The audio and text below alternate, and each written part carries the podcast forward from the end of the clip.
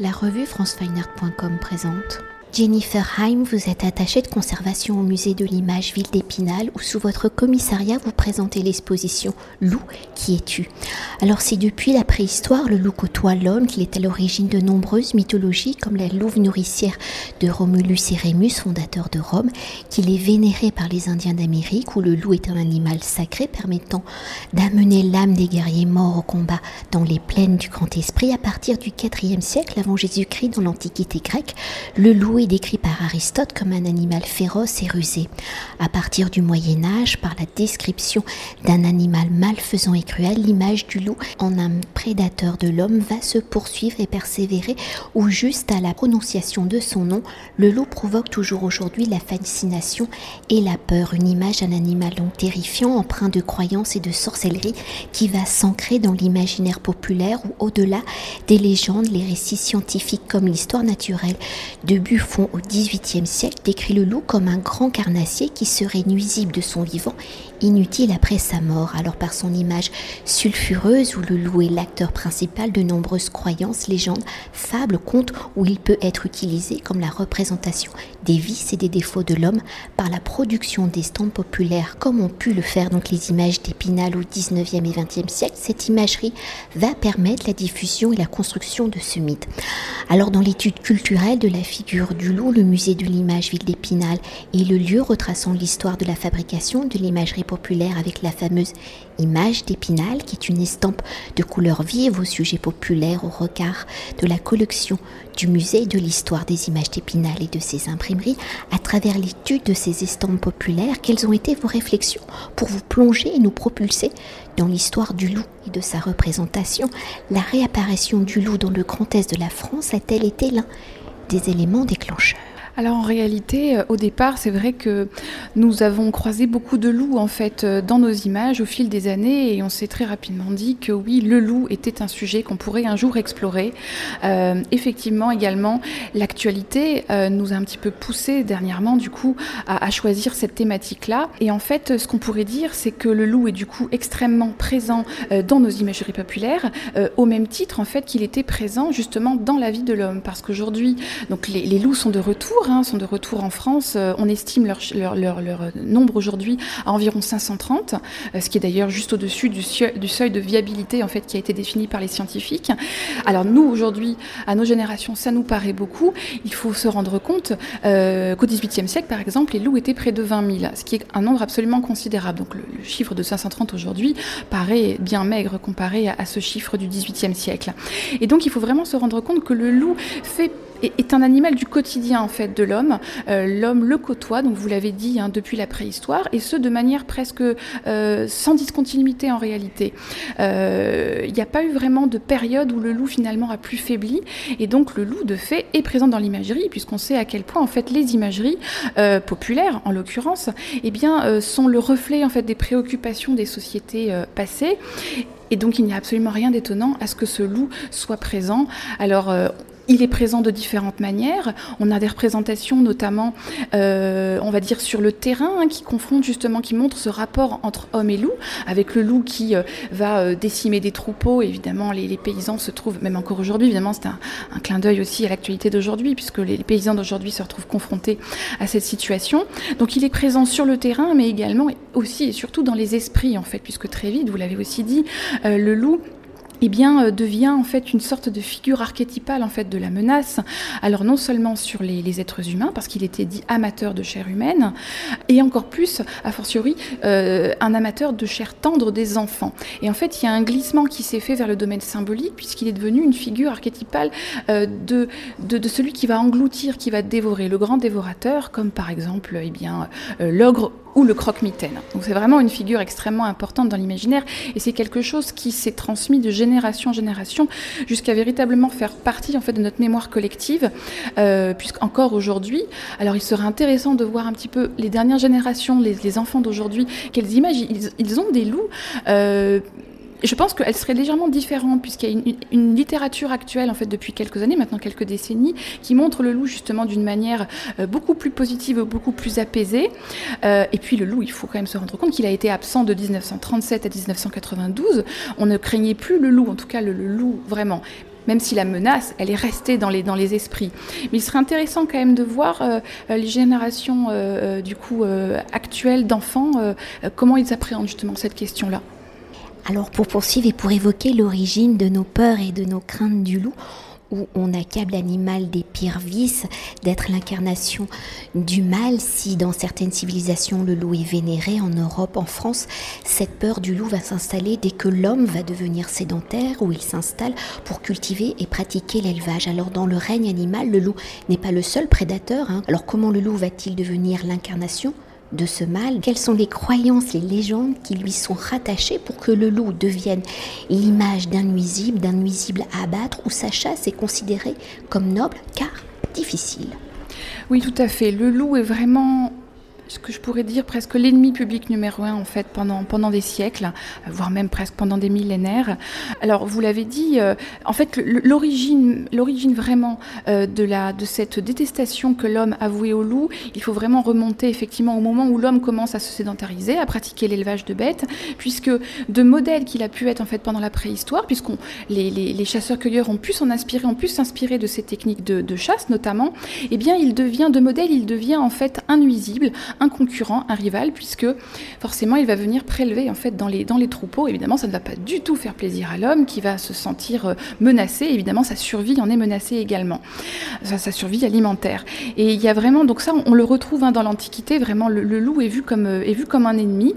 Il y a également des cas en fait d'attaques sur des êtres humains qui sont relayés. Ça, on a des traces dans des archives. On peut aussi remonter jusqu'à l'Antiquité. Donc déjà, il commence à avoir une réputation également de nuisible, même sur l'être humain.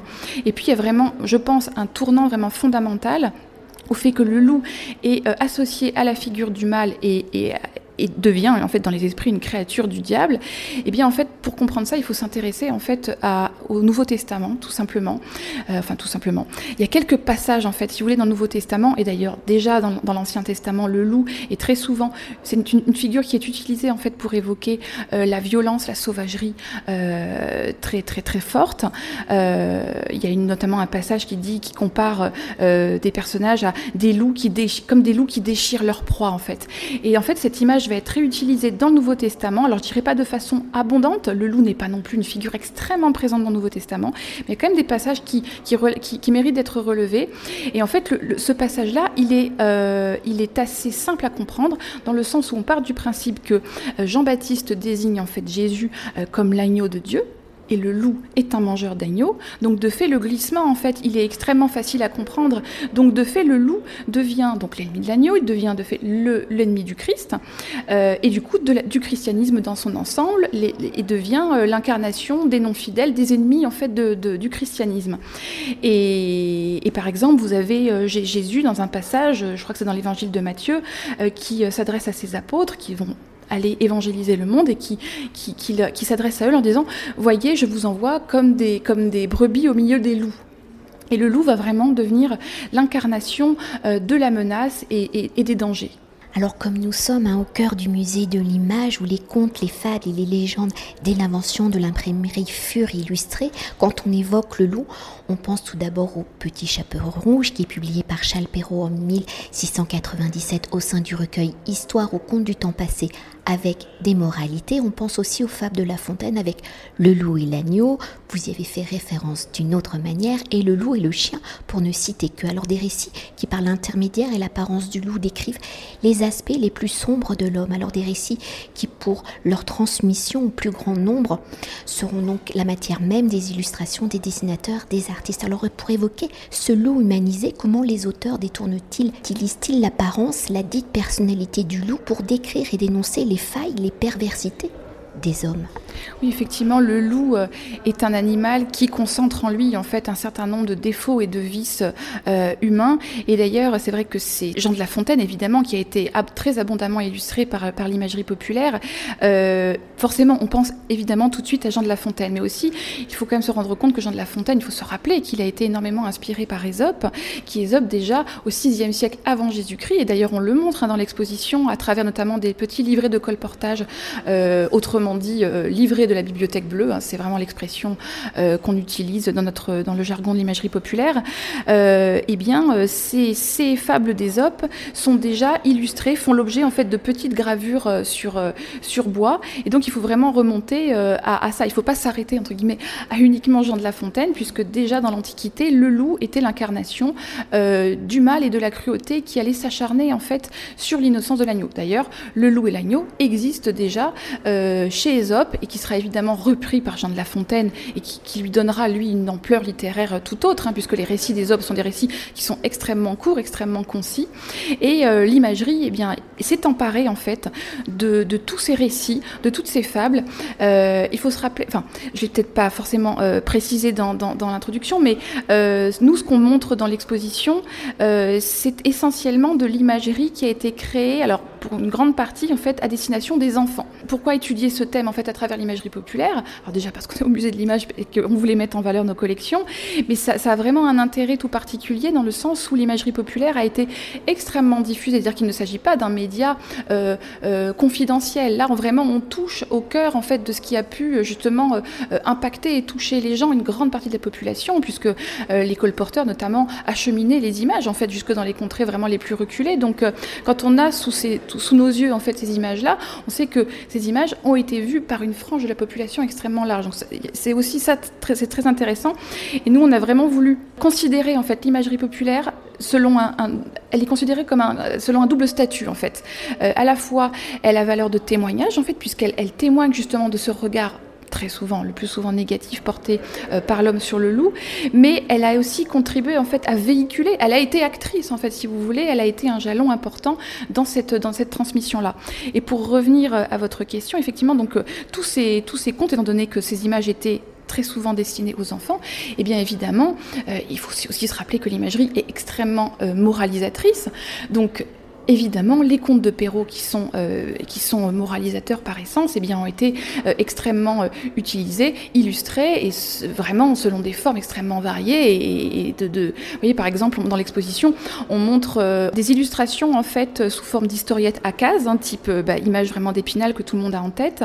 On montre des illustrations du conte du Petit Chaperon Rouge, bien évidemment, de Charles Perrault, et on a voulu se limiter en fait uniquement à la production de Pèlerin. Pèlerin qui est vraiment le grand imagier d'Épinal, hein, pendant tout le 19e siècle, et rien que sur une petite période en fait, on va dire une soixantaine d'années en fait au 19e siècle, eh bien on a pas moins de six réalisations en fait rien que sur ce thème en fait. À chaque fois ils avaient vraiment une volonté de réactualiser, de reproposer d'autres images, et quand on commence à s'intéresser à des entreprises autres que Pèlerin, donc également de l'Est de la France, hein, qui était très active au 19e siècle, eh bien là ce sont des illustrations à foison, vraiment à foison du conte du Petit Chaperon Rouge. Et pour poursuivre aujourd'hui dans notre société contemporaine où le loup est quand même en réhabilitation, où il devient un animal à protéger, l'image du loup est quand même un peu moins violente. Alors c'est juste que récemment l'image du loup a participé à son désamour. Aujourd'hui, à travers les illustrations et les artistes contemporains, quelle est justement l'image du loup? Comment celle-ci réhabite-t-elle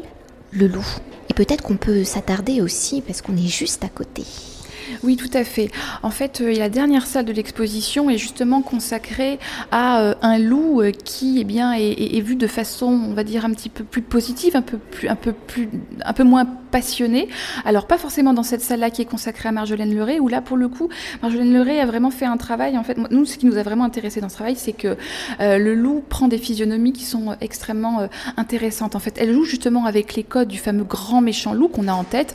Donc, elle a campé vraiment, elle a dessiné un loup qui est extrêmement qui est noir, qui est très famélique, qui a une gueule absolument immense avec toutes dents dehors, et qui en fait dans ce conte, hein, revisité du Petit Chaperon Rouge, et eh bien va chercher comme d'habitude en fait à faire peur. Donc le conte démarre un petit peu comme le conte qu'on connaît traditionnel, et puis la petite fille, elle, et eh bien c'est un petit chaperon rouge qui ne sait absolument pas faire, et donc on voit l'évolution au fil des pages en fait du loup qui au départ avait un air extrêmement féroce, et eh bien devient un petit peu interloqué, éberlué de voir que cette petite fille n'a absolument pas peur de lui, que le mythe du loup dévorateur, et eh bien n'opère plus en fait en réalité. Et donc c'est vraiment un travail qui nous a intéressés. Donc dans cette salle en fait on montre les planches préparatoires, donc qui ont servi à la confection du petit album, et puis également toute une série de dessins préparatoires et des recherches graphiques, parce que Marjolaine Leray a une façon de travailler qui est un petit peu particulière. Donc vous voyez, c'est un dessin très frénétique qui s'approche un peu du dessin d'enfant en fait. Mais il ne faut pas s'arrêter à ça, puisque derrière, il y a une vraie construction. Et puis surtout, elle va essayer, en fait, il n'y aura jamais de repentir, en fait, dans ses dessins. Elle va, en fait, mettre sur une feuille les figures, une figure à laquelle elle a envie d'arriver, en fait, de parvenir. Eh bien, elle va la répéter plusieurs fois jusqu'à obtenir la figure désirée et qui va satisfaire, en fait, à ses besoins, aux expressions qu'elle a voulu conférer. Et puis, en dehors de ce travail-là, qui fait vraiment l'objet d'une pièce, en fait, d'une salle en particulier, la dernière salle de l'exposition, justement, tend à montrer que même au sein même de l'imagerie, il y avait déjà des réflexions, en fait, qui allaient dans le sens, justement, d'une, entre guillemets, réhabilitation. Alors, je dirais peut-être pas réhabilitation du loup, mais en tout cas, il y a certaines planches qui sont très intéressantes et qui donnent la parole au loup, en fait. Et on relie ça, évidemment, à une fable, encore une fois, de La Fontaine, hein, puisqu'il est extrêmement présent, la littérature est très présente, forcément, dans l'exposition, où La Fontaine, déjà, quand même, il faut quand même se rendre compte qu'on est au XVIIe siècle, eh bien, consacre, en fait, une fable où il fait parler le loup. Le loup dit « et moi, loup », et en fait, il est fatigué, il est vraiment, il en a marre, en fait, d'être le paria de la société, et en fait, la fable est extrêmement intéressante puisqu'on s'aperçoit qu'à la fin, en réalité, donc ce loup qui en a marre d'être vilipendé, d'être détesté, prend une décision, il décide de devenir végétarien. Il se dit peut-être que comme ça, je vais me faire aimer des hommes. Donc il a pris sa décision, il est vraiment, il est convaincu de sa décision. Et puis au détour d'un chemin, il voit au loin en fait des hommes qui sont en train de faire un repas. Et de quoi il s'aperçoit ? Il s'aperçoit que ces hommes sont en train de faire tourner, en fait, de manger un agneau tout simplement. Et donc il dit que il se dit, bon, là je traduis de manière un peu triviale, malheureusement à La Fontaine, je pourrais pas retranscrire la beauté de sa langue, mais enfin grossièrement, grosso modo, il se dit que, mais c'est quand même un petit peu fort de café que des hommes lui fassent la guerre depuis des siècles et des siècles, justement en grande partie parce qu'il mange de l'agneau. Vraiment, on reproche au loup cette voracité, hein, mais que les êtres humains sont les premiers, justement. Donc, c'est intéressant parce que La Fontaine met le doigt justement sur une contradiction absolument immense. Bon, l'homme est pétri de contradictions, on le sait bien. On sait à quel point La Fontaine pointe du doigt justement les travers, toutes les contradictions de l'homme, hein. Et puis, donc dans cette salle-là, également, on montre qu'à travers l'imagerie, eh bien, le loup, on va s'intéresser un petit peu aussi à la louve romaine. On se rappelle quand même que le loup, eh bien, n'est pas qu'un être absolument abominable, mais quand même, il faut se rappeler ce fameux mythe de la louve romaine qui a donc été la louve nourricière, hein, de Romulus et Remus, qui est devenue le symbole de Rome. Donc on a un petit peu ça en filigrane, même si, bien sûr, ce n'est pas le gros de la troupe, hein. Et puis, on termine aussi en évoquant justement la production contemporaine des publications à destination de la jeunesse, puisque en fait tout au long de l'exposition justement on montre les images qui étaient destinées aux enfants du 19e siècle, et donc c'était un petit peu obligatoire, si vous voulez, qu'aujourd'hui on montre à la fin de l'exposition, eh bien, quel était le loup en fait qui transparaissait dans les productions là aussi destinées à la jeunesse. Donc on a toute une petite table en fait sur laquelle sont disposés des livres en fait qui seront à la disposition des enfants, qui pourront consulter très facilement, et où on voit que le loup, eh bien, est vu de façon alors je dirais pas dépassionnée, parce qu'en fait on y met encore de l'affect. On n'est encore pas dans le vrai loup, c'est-à-dire qu'on a vraiment du mal à prendre le loup, et c'est ça qui est vraiment intéressant. On a du mal vraiment à accepter le loup tel qu'il est, c'est-à-dire un prédateur, mais même un super prédateur, un carnassier, parce qu'à travers ces productions jeunesse, eh bien, vous allez avoir des titres tels que le loup sentimental, le loup peureux, le loup amoureux, ce genre de choses. On voit très fréquemment des loups qui ont une en guise de peluche, de petits compagnons de vie, un petit agneau. Donc en fait, on vient, là encore, on n'est pas dans la réalité du loup. Alors on est certes dans une construction d'une image positive, et c'est très bien pour le loup, pour le réhabiliter, mais il faudrait quand même pas faire croire que le loup est un être inoffensif. Non, c'est un animal qui reste un prédateur. Et il y a une phrase de Jean-Marc Landry que j'aime beaucoup, qui est un grand spécialiste du loup. Alors là, pour le coup, pas le loup culturel, encore qu'il a beaucoup de connaissances en ce sens, mais lui, c'est vraiment un scientifique en fait qui va sur le terrain, qui campe des nuits entières, et qui pose ses caméras thermiques pour apercevoir les loups. C'est vraiment un très grand scientifique, un très grand connaisseur du loup. Il est suisse, hein, il opère aussi beaucoup en France. Et en fait, il dit dans un de ses ouvrages qui est fondamental en fait dès lors qu'on s'intéresse au loup, il dit: le loup n'est ni un ange ni un démon, c'est un loup. Et en fait, on a vraiment du mal à accepter ça. Donc, je dirais que pour faire un lien avec le sous-titre de notre exposition, qui est « Loup qui est tu », en fait, une exposition qui a ce titre-là, qui en fait reste assez ouverte, parce que en fait on n'y répond pas vraiment. La question, en fait, je crois, dans les esprits demeure en fait à la fin de l'exposition, parce que non, effectivement, dans ce qu'on nous donne à voir aujourd'hui, loup qui est tu, ben, on ne sait pas encore vraiment. Merci beaucoup. Je vous en prie. Cet entretien a été réalisé par francefineart.com.